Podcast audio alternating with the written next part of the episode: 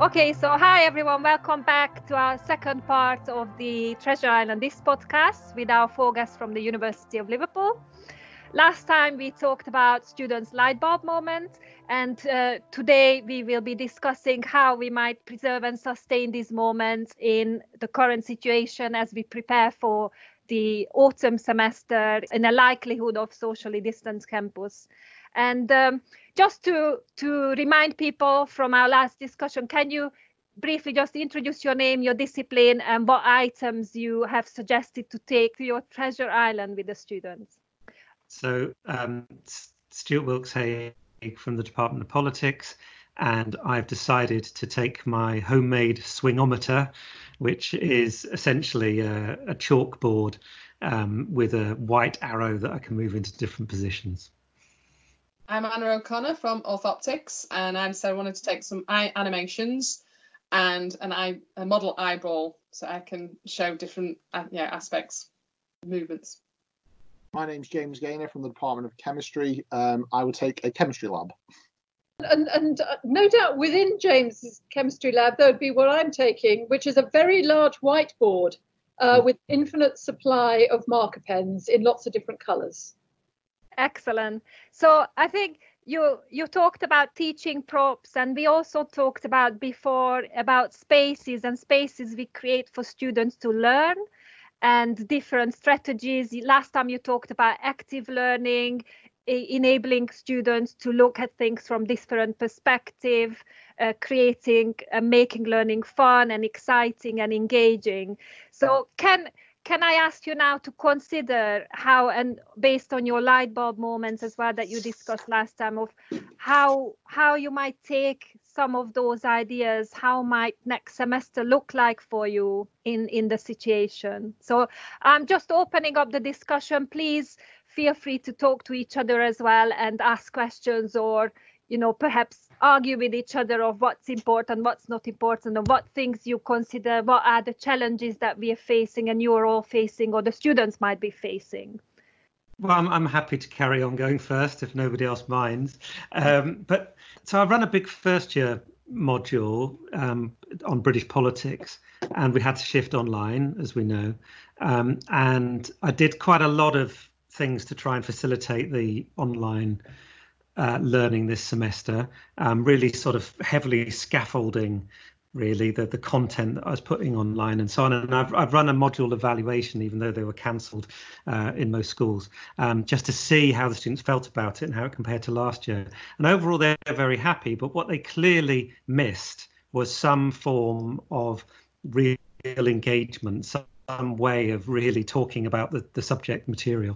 So what I'd really like, if we just have one hour a week with the students, um, I can see all of the kind of benefits and virtues to a lot of online content, but I'd really like to use those times to really bring them in and really allow them to talk about what their learning journey is, what their progress is, what they're what they're finding works for them, what they're struggling with, and to just spin off from that and you know, talk about whatever they want to about the material, really, to really provide that uh, engagement. So in some ways it would be a kind of extension of the of the radio show, but it wouldn't be a live broadcast and, and so on. But it would be a lot more, more free form. All of the online stuff, very, very heavily structured. Um, but those classroom sessions really quite open and liberal and much more of an, uh, of an exchange of experience and, and ideas. Mm-hmm. Yeah, what about the others? Have you had similar experiences as Stuart? Well, we we keep talking about this engagement and interaction, and and I think by putting a lot of content online, that that's the key thing we're missing, and it's trying to replicate that. And we talked previously about sort of sessions being run synchronously or asynchronously, and the need for both. I think because what Stuart's just describing is you know having at least you know sort of some aspect of, of um, face-to-face online. Um, and I think it's just that engagement and, and ensuring, you know, just giving the opportunity. That's the challenge, I think. And a lot of the content exists already for the online material. Um, you know, and, and like we've got all the animations that we, but we used to use computer labs. How are we going to then, you know, so then one of us will be there in person going, well, oh, why have you pressed that? What what happens there? And, and they can ask questions, and you know, they can do it themselves. Or it, it's just that how do we ensure that that support is provided online? And I, and I think that's sort of the biggest challenge we're all facing. I don't think I've got lots of answers. I think having that opportunity, and I think what Stuart's just said, having a weekly, you know, catch up, a, a session, so at least you're going, look, we're here, talk to us, please. You know, what what don't you understand? What can, you know, we want to help. How can we help you? Because I did actually have a session a few weeks ago, and I, and some of the students have been hesitant to put the webcams on, and I said, please put your cameras on.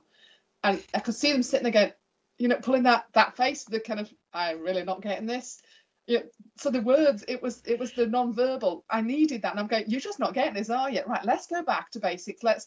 And afterwards, like, ah, they had a light bulb moment, but I wouldn't have gone back over that if all I got was their audio. And, you know, so I don't know how others feel about sort of the online content and the delivery. I'm just interested to hear other people's perspectives. I, I think what's clear is that online synchronous sessions are there for different things from mm-hmm. what perhaps we use being in the same space as students with normally are for. Um, so the, the point about, as, as, as you say, about being in the same space with them is not necessarily that a lot of teaching is going to go on then, but a lot of communication is going to go on then, which builds up the possibility for students then to talk to each other more effectively, as well as to talk to us more effectively. And, and we know that some students, for, for, for reasons to do with technology or to do with what else is going on in their lives, can't necessarily attend regular synchronous sessions. So a lot of the teaching that needs to take place asynchronously, um, as it always does. Um, but one of the one of the sessions I attended recently was talking about how, particularly when we're teaching online, we need to make time for kindness, just simply for kindness, for community.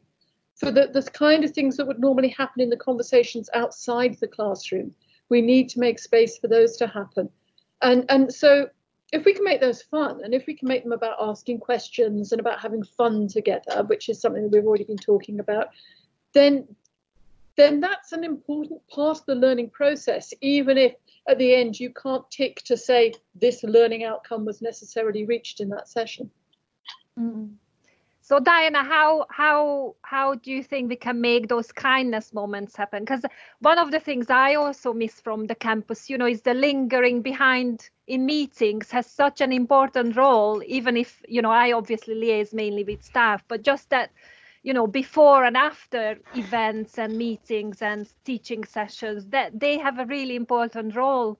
This is when students, I guess, can ask questions, can relay insecurities or confirm things. And so it's interesting that you pointed out the kindness. I just wonder how you have found, have you found ways to make that happen online or in other ways? Um, well, I mean, the session that I attended um, emphasized the importance of making space specifically to encourage people to talk about insecurities. But my own experience has been that if you try to do that, even in the normal size seminar group, people aren't comfortable about doing that.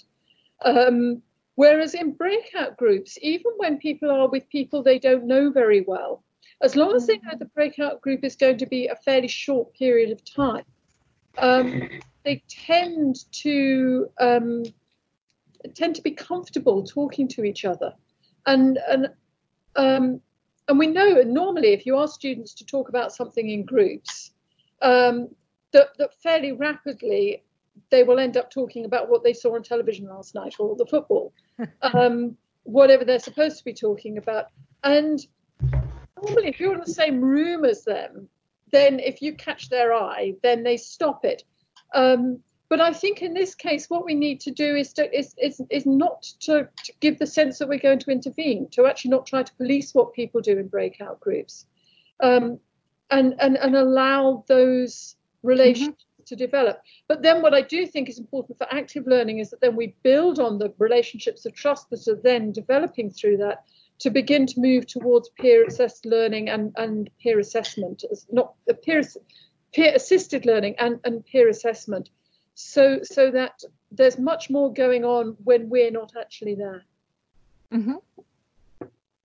Great. Yeah, I think that they are really, yeah, really important points. I think I've heard other people talk about peer-assisted learning as well, that can have a really important academic and social elements as well, and opportunities for that. Don't know, other thoughts on experiences? For, for, from my perspective, whilst I agree um, you know, with everything, getting students to think, um, being a, a kind face for them to talk to, I, I absolutely agree with that. Um, we, we're also quite restricted by our accreditation in that our lab skills still need to be done. And there are, I can show someone how to run um, something called the T L C. I can demonstrate how to do it, but it's not the same as them actually using their hands to manipulate the equipment needed to do it. Um, so whilst I think it was Stuart that said that, you know, the free, the face-to-face stuff will be quite free-form and discursive, um, and online will be more structured. In a way, if we only had to pick one thing, it would be the flip of that for us, really, because we'd want the labs to be more structured. Um, we're, I, I, I hope the plan is that we're going to have a bit of both, um, but the priority has to be labs. I think just as a as a, a hands-on subject, that is the that is the priority for us. Um, but we need to make sure all the other things um, are are there, and we need to make sure that the time in the lab is quality time. Um, you know, if they're in for six hours, you know, they're doing very things for those six hours in a quality way. Um, some of the other wider thinking that I advocated earlier about um, you know, critiquing the scripts and things, that can all come beforehand. That that doesn't take place in the lab. In the lab is doing the skills that they can't do at home. Um, is, is from is the perspective that we have to take. I'm sure other practical based subjects would have to take a similar line, I guess, as well. Well, I can certainly say in health sciences, so North yeah. Optics, it, that's the t- that's we're now planning for, like, say, more of the thinking, more of the, you know, really kind of as much as we can in advance of the session, so for maximising that time within, uh, you know, our um, yeah. clinical labs. Yeah. So when they're doing the eye test, they're right, well, I, I've already seen the video on this. I've already gone through the step-by-step instructions. I've already done a little quiz online to check my understanding. I've already yeah. asked all my questions. I can go in and, you know, because, you know, we'll have to have, you know, potentially um, less students in one space, Absolutely. Socially distancing. So you can't you, you can't have one member of staff teaching, you know, X amount. It'll have to be multiple staff. Again, it's all these sort of the practical implications. You have to maximise that time, you know, face to face. So yeah. completely with you on that one. The, that's interesting in terms of practice-based and clinical, to some extent, the differences. In terms of of your experiences, the last time we talked a little bit about students' experiences and how they, you know, the kind of supports they needed in the remote teaching. What what are those aspects that you're considering now for the for the next semester? In in a sense, some some students might be in a similar situation. Some students might be, uh, hopefully, can come back to Liverpool. So what are what what sort of things are you considering from a from a student's perspective as you're designing for next year? I think yeah. the challenge is we're, we're still, it's up in the air. Yeah. Like James, the practical stuff is going to dictate everything I, else. And mm-hmm. until we know when it's safe and appropriate to be able to get into the labs and how that's going to look, then yeah. that informs the other stuff. So we're trying to sort of prepare as much as we can, and some yeah. I think the assessment stuff that we did online were like, oh, that was a bit scary to start with, but actually it, it you know, we did okay. So maybe yeah we'll we'll, we'll certainly take some things from it, and mm-hmm. it's I think we maybe we've just been too scared about oh, we, we need to make sure that everyone's got reliable technology, we've got to have this and we've got to have and, and it's like, oh, it's too, you know, dodgy, but it worked. So yeah. that Link- was going to be my sorry James go on. No, it's fine. Just linking back to something Stuart said in the, the last session was um you know, in, in a way that the, the act of making the podcast is the most important thing. Um the actual content's kind of irrelevant. Um so the from a perspective of what can we do online, um a lot of the skills like planning experiments and um can all be done, um, and all the skills that are around that. It doesn't matter really what the chemistry is that, or what we're talking about, what they could do in the lab. It's all the planning aspect and the discursion, the group work. Um, so that's kind of that's the approach that I'm trying to take. Um, mm-hmm. Which so, so again, to come back to the point of Anna's, is everything in the lab is practical skills learning. All the other all the other kind of, I hate the term softer skills, but all the other type of skills and design based skills can come offline. Mm-hmm. Or online. Great. Yeah. So in a in a sense, are you sensing anything from having reflected and, and what you're thinking now of anything that you might do less of or more of as a result of this period? But we may probably do more smaller assessment um, because that's that's really important to keep people engaged and for them to feel that they are engaged. Um, and I think it's a good in itself anyway, actually. Um, the, the problem is how to do it in a way that isn't workload heavy. I mean, there are two, two approaches to online teaching. One is that you give the students everything as a kind of um, read this, think that, um, watch this, do this exercise. And then the actual teaching takes place with how students respond to that in assessment. So you have little and often assessment, and the real teaching takes place in the feedback on the assessment. And then there's another way of looking at it, which is that the real teaching takes place with what you're asking them to do, and um, and the sessions and the things that they do together and collectively. Um, and I think we're we're heading more towards the latter. Um, But I do think we have to really think about how we design those activities so that they have some kind of assessment at the end of them, even if the teaching takes place through the doing of them rather than through the feedback. Um, and, uh, and, and so I think we're dividing everything up into much, much smaller chunks. And that's a lot of work, but I, I do think ultimately it leads to a better pedagogy, not least because each time it's asking students to do those things we've said are important, which is to think for themselves. James, you said something about continuous assessment, and is this something that resonates? Is this something you're already doing in chemistry, for instance? Um, yeah, we, we, it, particularly for lab-based courses, they're, they're being assessed every week pretty much, and um, you know, we have pre-lab assessments before they can come in. We just have to work with them more and be more ri- rigorous in a way. We're quite rigorous anyway, um, but it would be that would be the a big rather than that being a barrier to getting into the lab. That will be the learning activity itself, um, kind of you know. So yeah, we, we w- this is kind of the plan um, that we're going to have more shorter assessments, I think, in chemistry. Um, and the other than roughly knowing when when that would occur. The specifics that Diana's been suggesting, we, we're, we're still discussing. So one of the things actually I want to be doing more, curiously, is a lot of thinking about what our pedagogy really was when we could be on campus and mm. teach students, what it was we were doing and why we were doing it, which often we don't reflect on very much. We we just teach because that's how we were taught, and that's how everybody else teaches, and we assess in certain ways just because we've just kind of absorbed it by osmosis or something. Um, and I, those things are quite hard to carry over into online learning, and we can have a debate about whether we should or not. Um, but um, last week I did a, a, this kind of spontaneous Twitter poll because I saw this thing, you know, somebody very senior in uh, in universities actually had said students don't want lectures anyway, we should bin them anyway. And I thought, no, I'm not sure that's right, actually. Um, I think there are students who like lectures. So I did this poll, it got five hundred responses, which is pretty good. You know, wow, if you've ever been okay. to university, what were your wow, what were your wow moments at university? Where did they happen? Were they in lectures? Were they in seminars, small groups? Were they private study reading? Or were they, you know, in sort of informal conversations in the bar or the cafe or whatever? And it's very interesting because the responses were pretty evenly split between lectures, seminars and private study, and um, the informal stuff with peers was was smaller. But in the discussion there was a lot of talk about the interplay between those things, Um, which is something we don't talk about. And, and importantly, all of those things happen in particular types of physical spaces, whether it is the bar, whether it is the seminar room, whether it's the library, the lecture hall.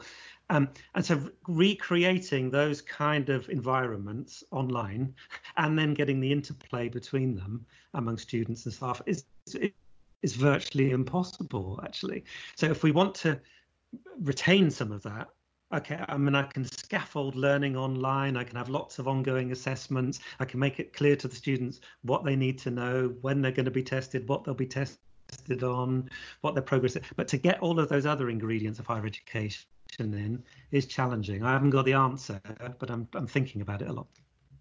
Yeah, I'm actually running a workshop for my colleagues on Friday where what I, I want them to do is uh, with something fun, you know, a cartoon or something, um, to to feel the difference between being shown something and then told what to think about it, being shown something and then asked questions, and being shown something and then being given guided tasks, uh, just so that my colleagues can feel the difference between those different ways of learning and moving towards more and more active learning. Um, I don't know how well it will work, but it seemed to me that was the quickest way to get them to actually think about and reflect on, on, on how we teach, so that they can be a little bit more informed about thinking about how they plan what to do in the future. Mm-hmm. That's brilliant. I don't know whether as a closing thought, Stuart, I could take your idea that um, you were you were suggesting to reflect on on our pedagogy, and perhaps uh, can you add a, an, a, a final thought, snippets of of your reflections on on this as as we are in this threshold space in a sense? And well, well, I've got lots of reflections on it, but I'll just uh, I'll just say one, because um, I'm curious about it. I've started to think a lot about the extent to which the way we all teach is shaped by our own experience of learning. So, I mean, we all learn differently and, and so on. But those of us who thought as a, as a student that lectures were absolutely great and they loved, you know, particular lecturers, maybe we've carried that over into the way we teach and and so on. And we probably need to really ask ourselves those questions a lot more if the ways that we learnt aren't possible, at least in the short term. We may, need to maybe, you know, expose ourselves to other forms of, of learning. I mean, I don't know how many of us have ever done an online course. Um, actually, it was for me when I did an online statistics course that, again, bold moments, that's when I realised actually that there's great virtues to forms of online learning. And that's where I overcame my skepticism. But it was only because I took the plunge and did an online online course that I realised. So maybe we just need to push ourselves outside of our comfort zones a little bit more. That's brilliant. I, I guess that actually that's one of my top suggestions for people is to do an online course before, you know, just because experiencing as a, a student, there's nothing better than than being able to then have, have that knowledge. Main thing I learned from doing online courses that I took into my teaching when I was teaching online for the Open University was nobody knows whether you're listening or not. Nobody knows whether you've gone away to do something else, make a cup of tea or something. And it's really hard not to go away and make a cup of tea um, when unless it's really engaged and exciting what's happening online. Um, so that was very much an experiential learning that completely affected how I teach when I teach online. I mean, that's exactly what Anna said earlier about asking students to switch on the camera. So at least you have some verbal, non-verbal clues. OK, that's great. Thank you, Diana. Well, I just hope we can continue these sorts of discussions as well, and things like the Learning and Teaching Conference. We're all learning right now and we're all trying to figure out what works. We've got to, and sometimes you can get overtaken by your own, well, I've got to get this sorted, this needs doing, you know, and actually having a have the opportunity to go, hang on, is this the right thing to do? Is this the best way? What what else is out there? Because like when I was saying about the eye animations earlier, I found out about that through the Learning and Teaching Conference. And it's brilliant. The students love it. You know, I love it. And so it, it's having those opportunities to kind of go, oh, I didn't know that existed. Oh, wow, we can do what? You, you know, so it's for us mm-hmm. to keep learning. Mm. Brilliant, and I haven't planted you at all. This was completely because our conference is coming yeah. up, so I'm sure we will advertise it in a link. Uh, yeah, so thanks, Anna, for that. I guess we're all going to be engaged with our own C P D quite a lot over the next uh, three months, I guess.